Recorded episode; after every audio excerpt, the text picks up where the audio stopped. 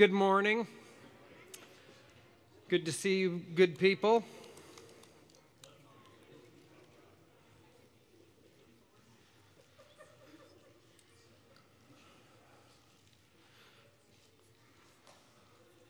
Good to see you all. Uh, I'm going to ramble for a couple minutes, um, and and then we'll we'll jump in.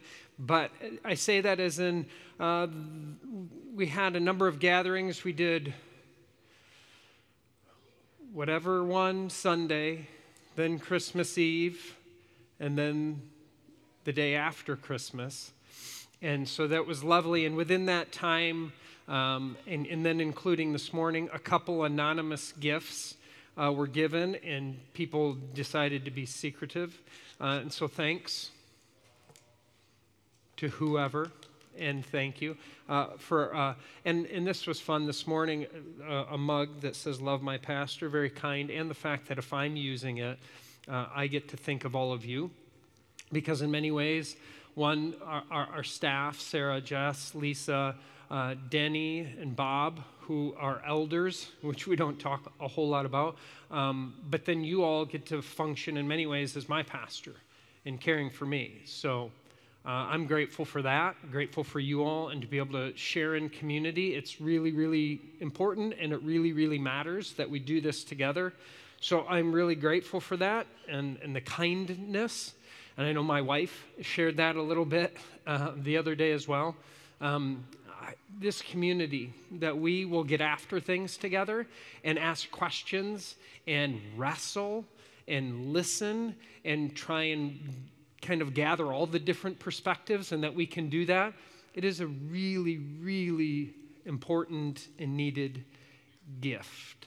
Uh, it's gift. And that we can be pliable of heart to both learn, be stretched, grow together it's a big deal, and I'm grateful and I want more of it.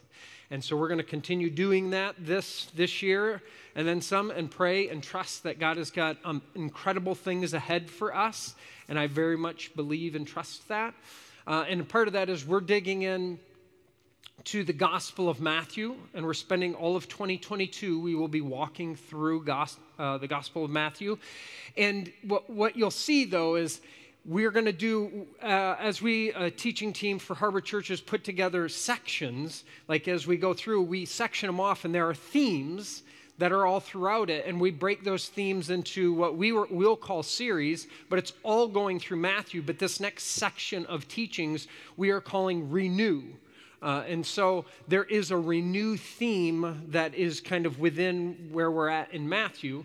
Uh, so we're going to dig into that. So you'll see that over the next number of weeks. And then we have a longer series, if you will, in Matthew that will take us the, the, um, the season known as Lent. So Lent is 40 days leading up to Easter. And so that series I'm really uh, excited about. Uh, and I had my hands and have had my hands in that one a bit more uh, within this. So that's a lot of fun. And I enjoy being able to do that with other pastors within Harbor, uh, that we get to do this stuff together. It's beautiful. So, um, within that, we're gonna we're gonna jump in. We're gonna be in chapter four to give you a heads up. So, uh, if you want to turn with me to chapter four, we'll have everything on screen of the Gospel of Matthew. Um, and then uh, I'll do my best to just track with me because this teaching shouldn't be surprising but it is deeply personal and going over it it's been like in so many ways as i'm putting it together it's for me where i'm going it's for me it's for all of us but boy has it just been speaking to me i've needed it uh, desperately, deeply, uh, and because you'll see kind of at the heart of this thing, it's what happens and has been happening for thousands and thousands of years. Why it's such a teacher, you go, this is what happens. And so, what I've experienced even the last couple of weeks, what I've said out loud to a number of people is our society is still trying to catch up to the Bible. We, we see things happening, and you go, yeah, I know, Jesus talked about that 2,000 years ago. We're, so, A, we're not listening, or now we are listening, and well done, somebody is saying something, but it was said long ago. We're still trying to catch up. The Bible is so ahead uh, of us. And so it's a gift. As in the Bible, all of these writers, their experiences, they're giving us truth inspired by the divine. So, um, Word of prayer, and off we go. Chapter 4. Uh, gracious God, bless you for this community. These folks here uh, and the gathering online that we can be together. Uh, and uh, it is my prayer that we this year will find ways, will get creative in the midst of the chaos, in the midst of always the up and down. Um, that we will learn to be together more and more and more and be there for one another. And so it is my prayer that we can um, lean into one another, find ways to connect raise our hand, ask for help, ask to connect, uh, and that we can do this together. Uh, God, because I, I trust that you are up to something so magnificent. And uh, as you have been for eternity, you're making all things new. You're putting all things back together. Uh, it doesn't always look the way we think, uh, but you are. We trust that. And so we want to walk with you in that. And uh, so now, as we settle into this um, truth that you've been pouring out. Uh, may our hearts be open and our minds be open to absorbing, receiving, and wrestling with that. And may then the words of my mouth, posture of my heart, I, I, I simply want to bring honor and glory to you, God. Pray this in Christ's name. Amen. So then, 2022, new day, new year, New start, fresh start, clean slate, just beginning. All these words I was typing down, it's all in front of us. It's a gift, it's beautiful. If you are here and you're feeling, right, 2022, and you're exhilarated and you're expectant, yes, what's ahead? Well, welcome. Uh, if you're feeling healed and hope filled, lovely, welcome. If you come in here or are with us limping, and feeling lost, welcome. If you are searching for belonging, welcome. If you come with piles of questions and all kinds of doubts, welcome. It's all here and it all belongs. Welcome as goes the new year custom, uh, whatever it looks like for you, we take time to what? Sketch out a new plan, a new frame for the new year ahead. And uh, we want to do that as well. Um, my hope is that we'll hold the details loosely, right? We put together a frame, a plan, but we're going to hold the details loosely because we've lived through 2020 and 2021. So hopefully, dear Lord, I pray that we have learned to become a bit more pliable and that we will continue to do so. Uh, in order to sketch out a new frame, whatever your plan is, whatever we do, uh, we begin by reflecting on what was, where we've been, because our past holds significant markers of success and failure, all of which are a teacher, right? These are teachers success, failures, teaching. So we want to take a next step. This frames really well with where we are heading in our next group of teachings for this study of Matthew. We're calling this Renew. It holds hands quite well with the idea of reflecting on what was and sketching a new frame for what will be or what we hope to be. So, what I want to do to begin with is zoom out a little bit, and I want us to look at where we've been and then a little bit where we're heading because there's something much bigger going on. Uh, that, so it, it, works really well. So, first, where we've been. Uh, first slide. Where we've been, Jesus is born. In, in Matthew, we see Jesus is born, and he's born specifically contextually during the reign of Herod the Great. In his paranoia, Herod commands that all boys two and under be killed because he knows there's a threat that someone else is going to try and be king, he's told. The infant Jesus escapes to Egypt now, as an adult, Jesus goes through the baptism waters of the Jordan River. What's ahead, what we're going to start today, and then we'll move on. But what's ahead then? Jesus is going to enter the wilderness, the desert, desert of Judea specifically, for 40 days and 40 nights to experience testing and temptation. After he leaves the desert, he's going to proclaim the kingdom of heaven. That'll be next week as well. Uh, uh, or that's what we'll be next week. Kingdom of heaven, Matthew calls it. Kingdom of God, we'll go, well, what's going on there next week. Jesus is then going to call 12 disciples students. Jesus goes up on a mountain and gives a quintessential teaching, which begins with an overview using eight blessings or beatitudes, as we often call them. So, this is kind of the zoom out, and it's important that we do that to get a larger view of the story because Matthew is doing something here very brilliantly. And Matthew's Jewish audience would know exactly what he's doing, so it's really good for us to pick up on this as well. This is a prime example, what's happening here, of why I don't just say to people, well, just read your Bible. Because it's not that simple. And when the Bible is viewed or handled as pithy sayings or motivation, motivational models in order to kind of navigate cubicle land or whatever, uh, we often end up with a transactional religion that can get all sorts of confusing and hurtful. So now to zoom out, and now we're going to look at some things to see what Matthew is up to, and hopefully there's this, oh, interesting thing that Matthew has been up to. So let's keep going. If we go out to the larger Hebrew scriptures, larger biblical narrative, it looks like this Moses, going all the way back. Moses is born during the reign of a vicious Pharaoh. In his paranoia, Pharaoh commands that all Hebrew boys two and under be killed. Huh infant Moses escapes to Egypt. Moses leads the Hebrew people out of slavery as an adult, then in, in Egypt, out of slavery in Egypt, through the baptismal waters of the Jordan River. Moses and the Hebrew people enter the desert for how long? 40 years as a time of testing. Moses is going to organize 12 tribes. Moses goes up on a mountain and is given the law instruction to proclaim to the people. The law has an overview that we often call the Ten Commandments.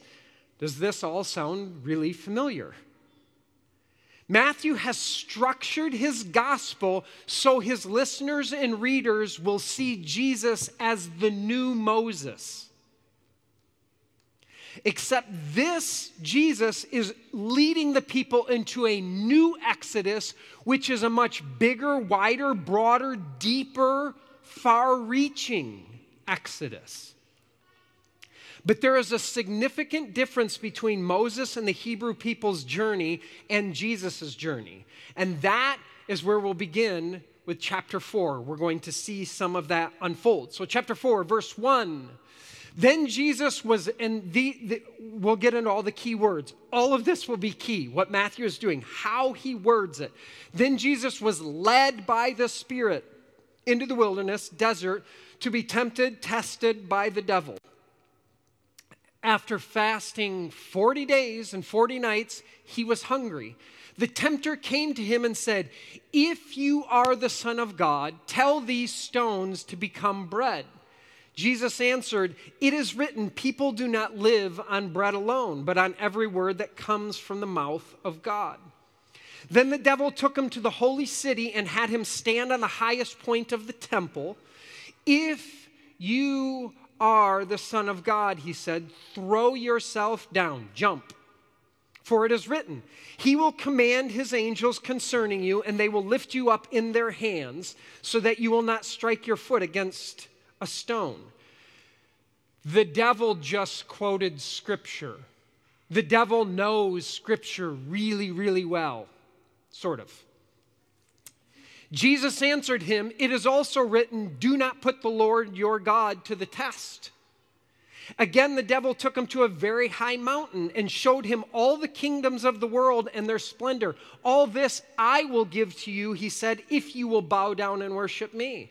Jesus said to him, Away from me, Satan, for it is written, Worship the Lord your God and serve him only. Then the devil left him, and angels came and attended to him.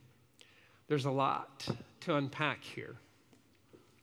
Matthew has used key terms to alert the reader that this story mirror, mirrors and engulfs the central story to the Hebrew people, the Exodus.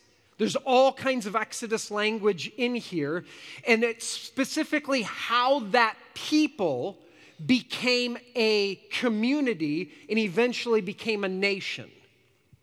Most of the key terminology will pop up as we unpack this, but I do want to uh, highlight one word to help us better understand how it's used all throughout Scripture.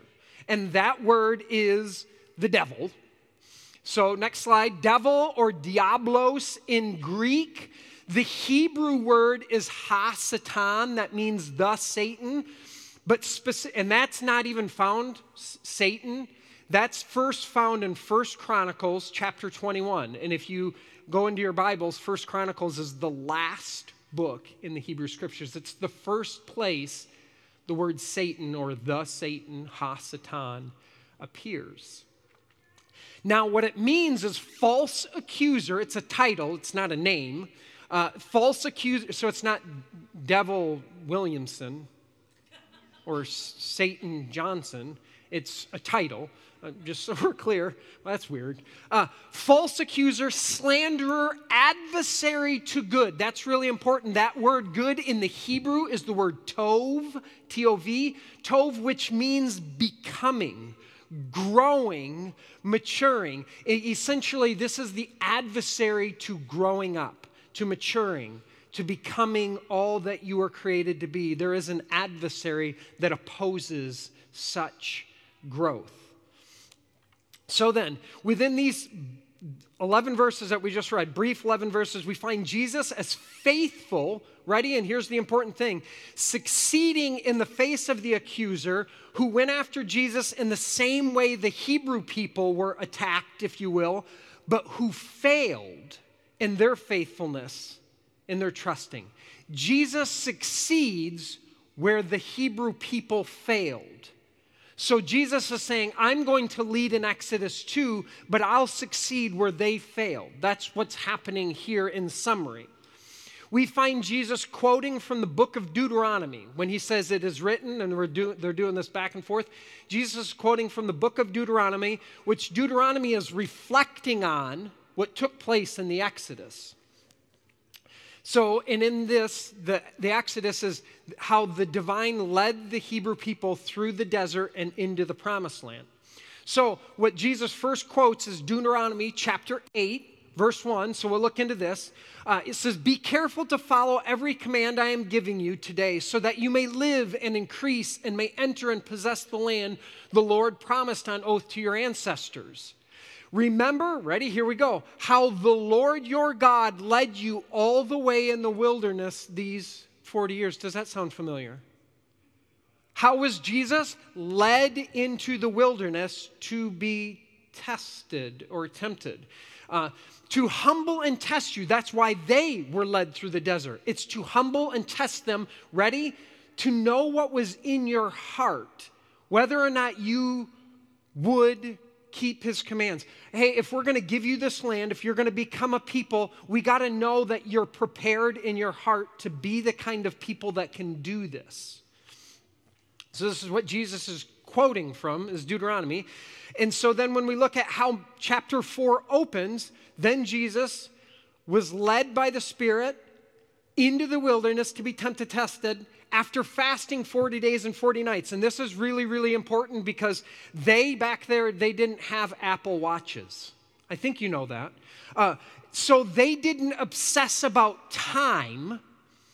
In Scripture, numbers are far more symbolic.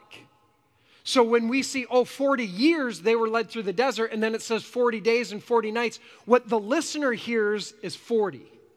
And they match them up and they don't obsess about the times. Was it 40 or was it 41 days? 40 years? Was it 40 years and 13 days?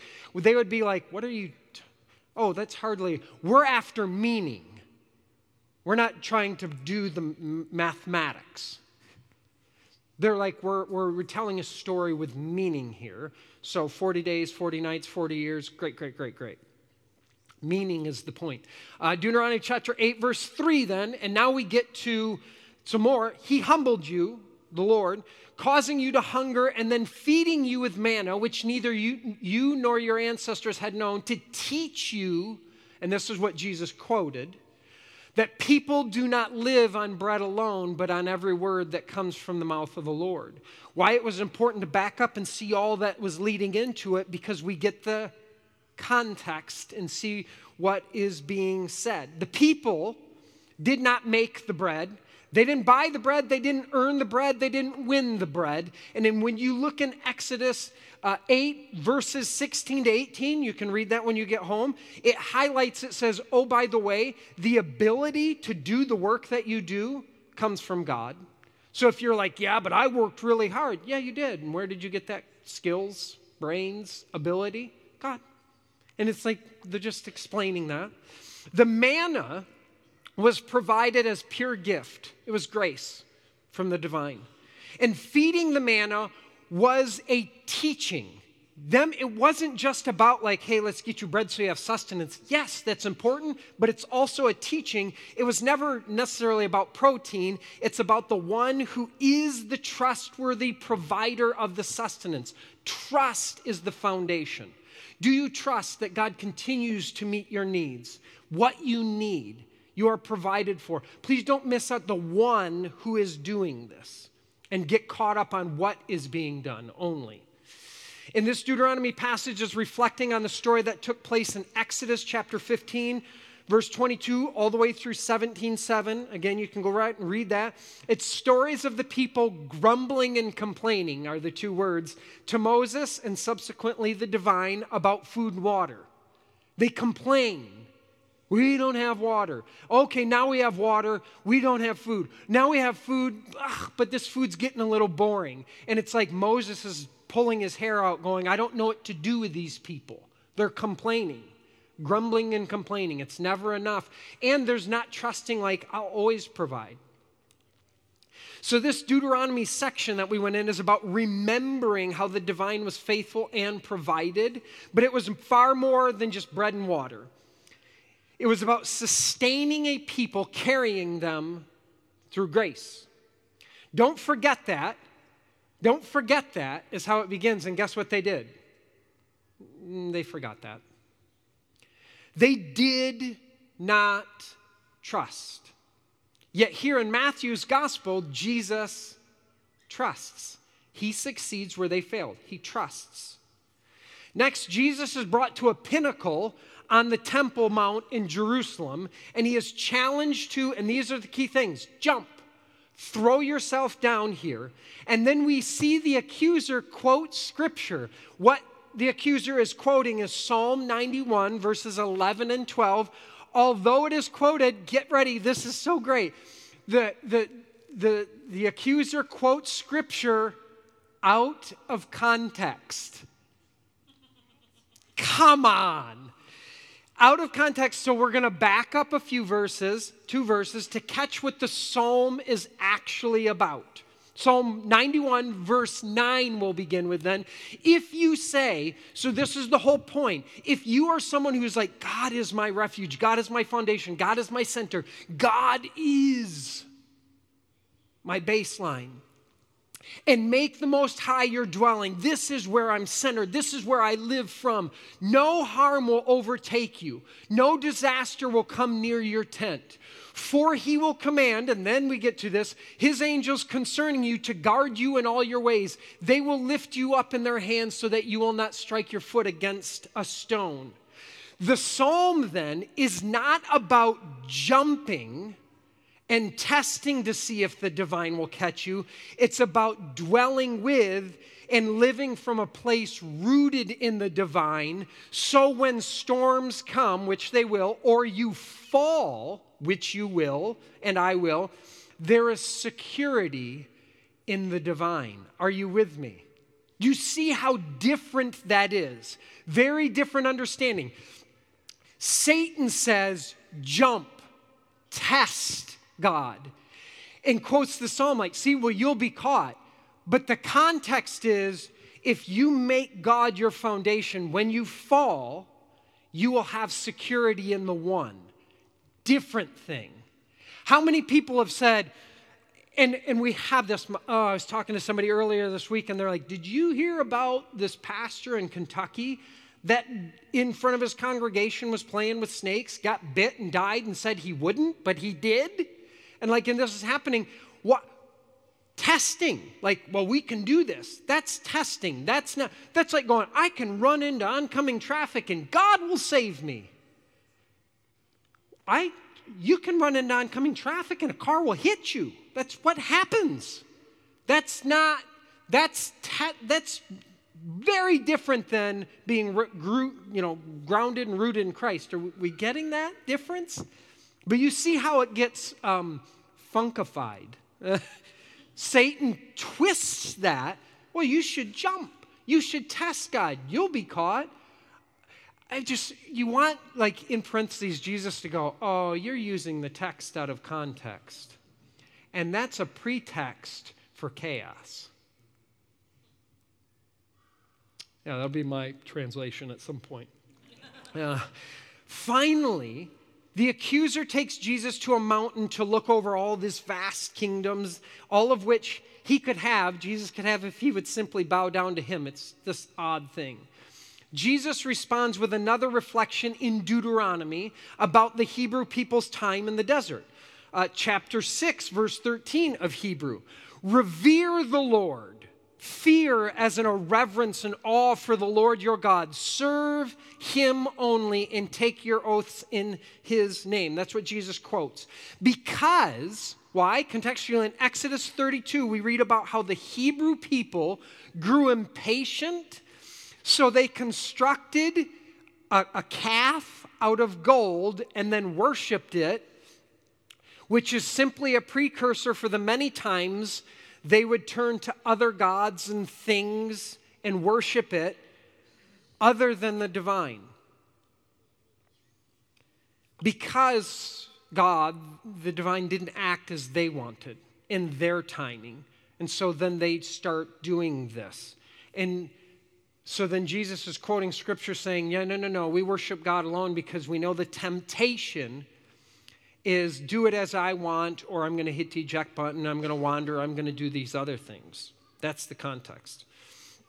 What I would say it is they, the Hebrew people, were deceived toward greed rather than need, which led them to fail in imaging the divine to the wider world.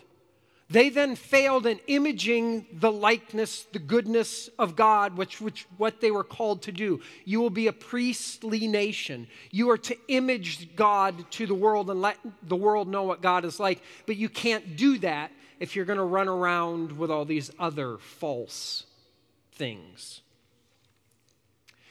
This leads me to think of three incredibly intelligent people who lived in the 19th century and who were hugely influential on the world. They each offered a critique of Christendom because all three of them were suspicious, get this, that people could be truly motivated by the love of God and love of neighbor. They were like, I don't think there is a genuineness there. I wonder, I question that. So these three very intelligent people had some thoughts on that. One of them said, Our motives are mostly about money. 19th century, by the way, is where we're at. One of them said, Our motives are mostly about sex. One of them said, Our motives are mostly about power.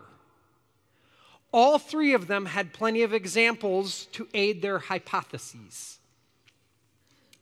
And if we can humbly acknowledge that today, now, what are the three maybe most common stumbling blocks found splattered all over the media of high profile leaders, including church leaders?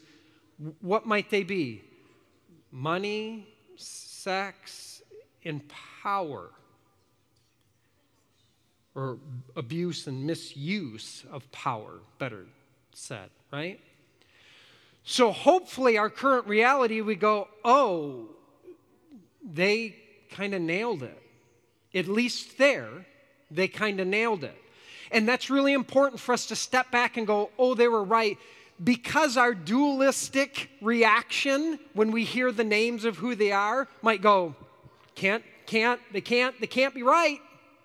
When we hear the names Karl Marx, Sigmund Freud, and Friedrich Nietzsche, because they either have to be right or they're wrong.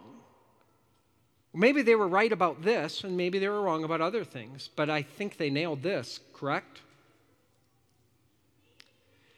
But we tend to like put up a wall when we hear, no, no, no.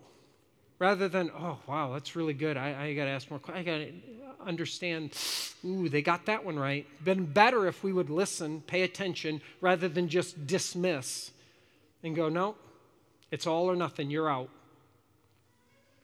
Wisdom has been offered. When we take the time and effort to learn and grow, it can lead us to give a deeper attention to what the accuser was trying to test and tempt Jesus in. The first two attempts are with the words, if you are the Son of God. That's what the accuser said. If you are the Son of God, turn stones into bread, jump and have God catch you.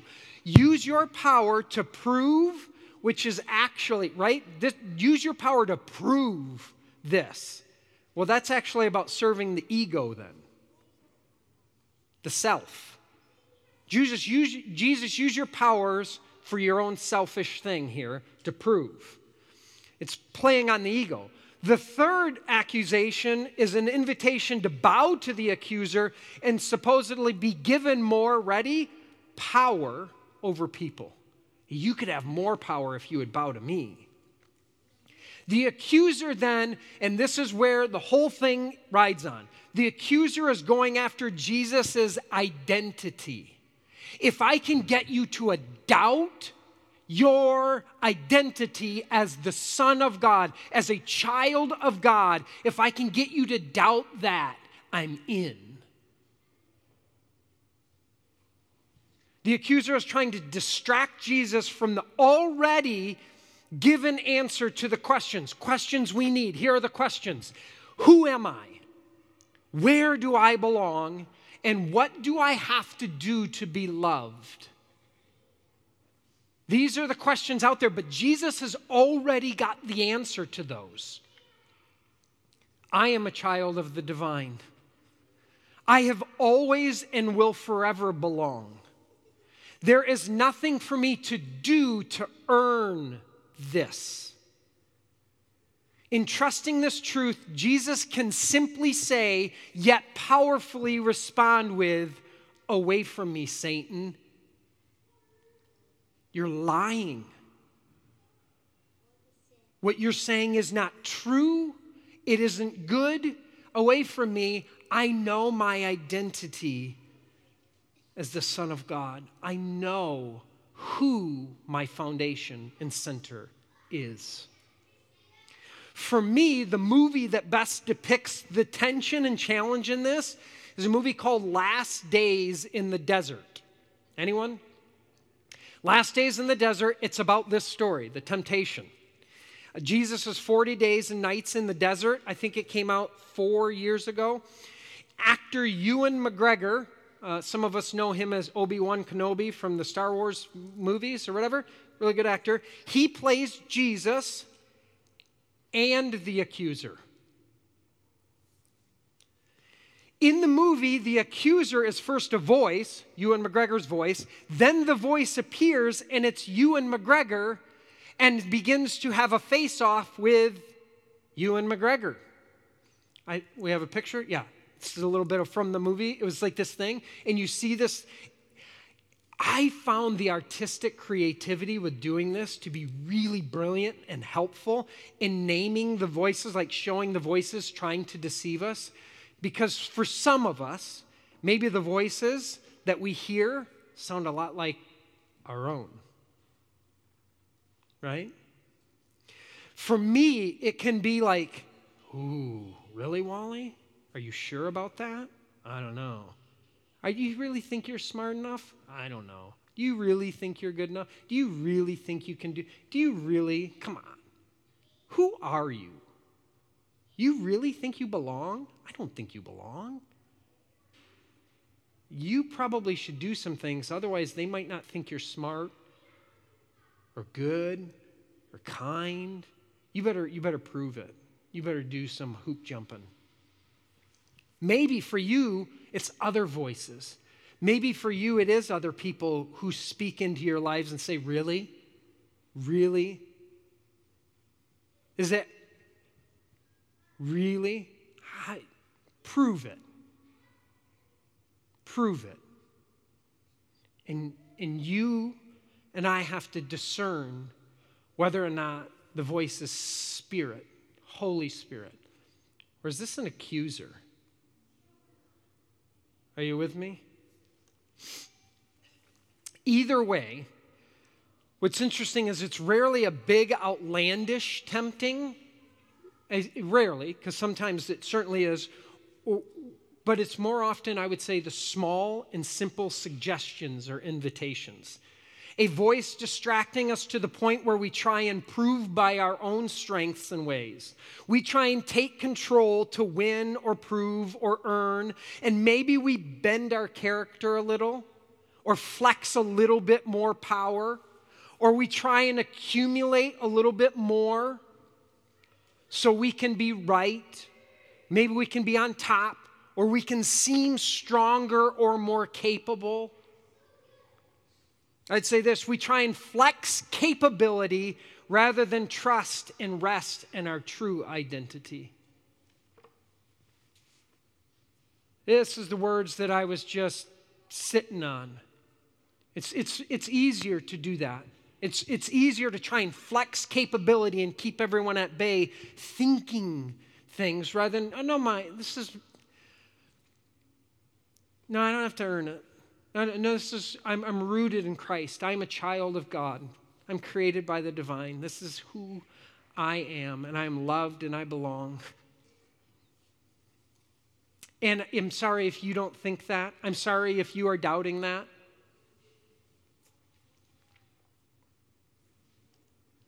Because underneath everything the accuser is doing is a single question Can you trust the divine? Can you trust the divine? Can you trust God? That was the assault brought on Jesus, and it's the question in the air for us today. I would argue it's the most important question that you will answer.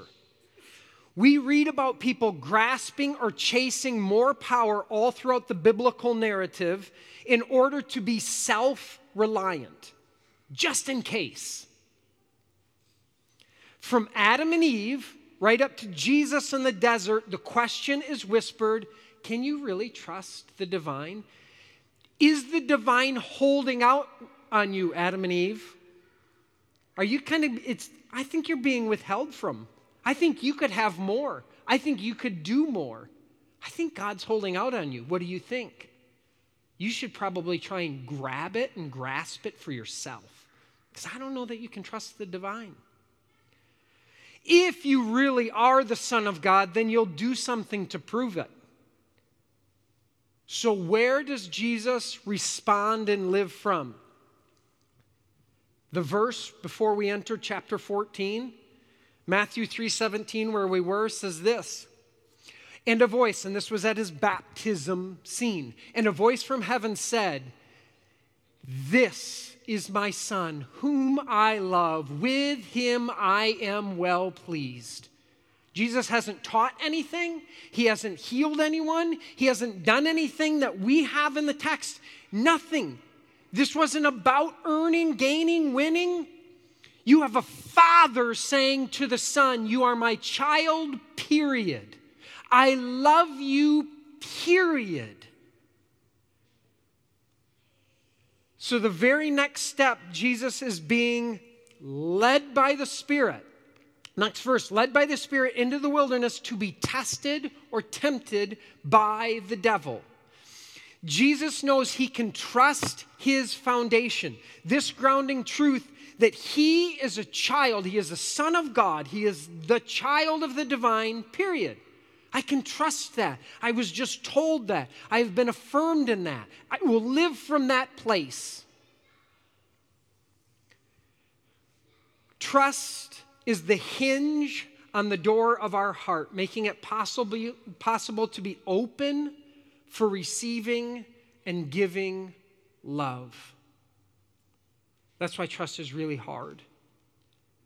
Because trust is that hinge on the door that allows your heart to open and both receive love and give love. And when trust is broken, then what do we end up doing? We're closed off, we're shut tight. Take trust out of the equation, and it breaks down the first and greatest of commandments love God and love your neighbor as yourself. Trust is not there. It's really hard to love God, really hard to love your neighbor.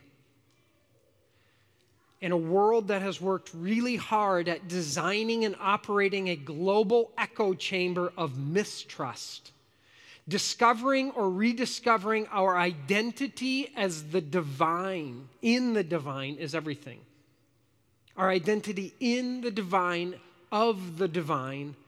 It's so important. Pastor, writer, and theologian Henri Nouwen said it well. Next slide. Every time you feel hurt, offended, or rejected, you have to dare to say to yourself, These feelings, strong as they may be, are not telling me the truth about myself. The truth, even though I cannot feel it right now, is that I am the chosen child of God, precious in God's eyes, called the beloved from all eternity, and held safe in everlasting belief. I am a child of the divine, period.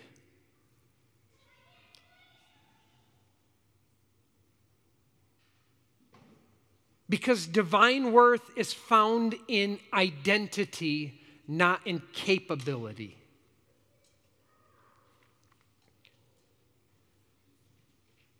And this just hits home because you'll be, a, you'll be, and I, I'm okay using the words, you'll be attacked. I will be attacked. You will have people come at you questioning you, doubting you accusing you.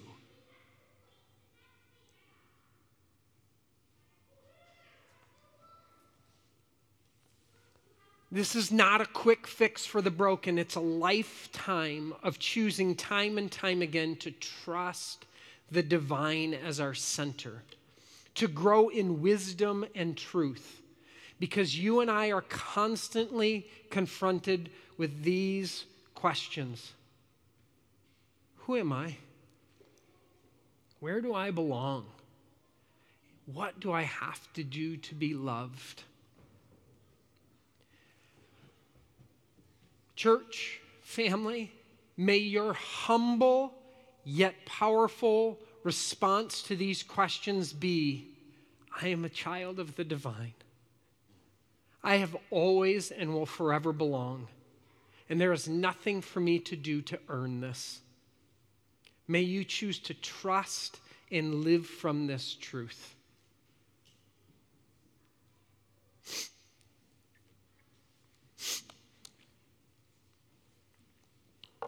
Would you join me in some prayer and then we'll reflect in song? Gracious God, bless you for being our center. Trust you for loving us, taking care of us, holding us, encouraging us, affirming us, and being your kids. I bless you, God, for that. That, as we've said time and time again, in you, in Christ, there are no outsiders. We, we, we belong with you and to you. You don't make mistakes. You created us to become more and more what you created us to be. You created each person here. May they feel your love now. May we experience and absorb your love your affirmation, your words. Here's my kid, whom I love. May we hear that at the depths of our being. May we live from this place. May this trust in you be the trampoline that we jump off from. Your love, belonging. I bless you, God, for this truth that it was written down, recorded, shared, taught, given time and time again because we need it now today more than ever. I need it now today more than ever. We need this to know whose we are, to know that we belong, to know that we are loved. And that's our identity, not based on capability, so we can label and shove people aside push people down, keep people out, keep them over there, keep us over here. But we can be open to you, our Creator. May our hearts be open, may our minds be open, may we invite you in, may we live from you so that we can learn over and over how to be loved, and then how to give love from this place of belonging. We bless you, God, and we pray this in the name of Christ Jesus.